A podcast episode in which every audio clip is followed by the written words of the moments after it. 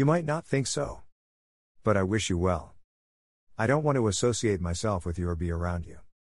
But I pray you're blessed. There was a line and you crossed it. I made a new line and you crossed that one too. You were one of the few in my circle. Now you're on the outside because you are constantly disrespectful. The only thing I'm regretful about now is wasting my time wasted complaining with you. We have been acquainted for a very long time. In my mind at times I miss you. Then I come back to reality and think about all your issues. Even though we have our disagreements. I sincerely pray that you have an awesome life with many blessings.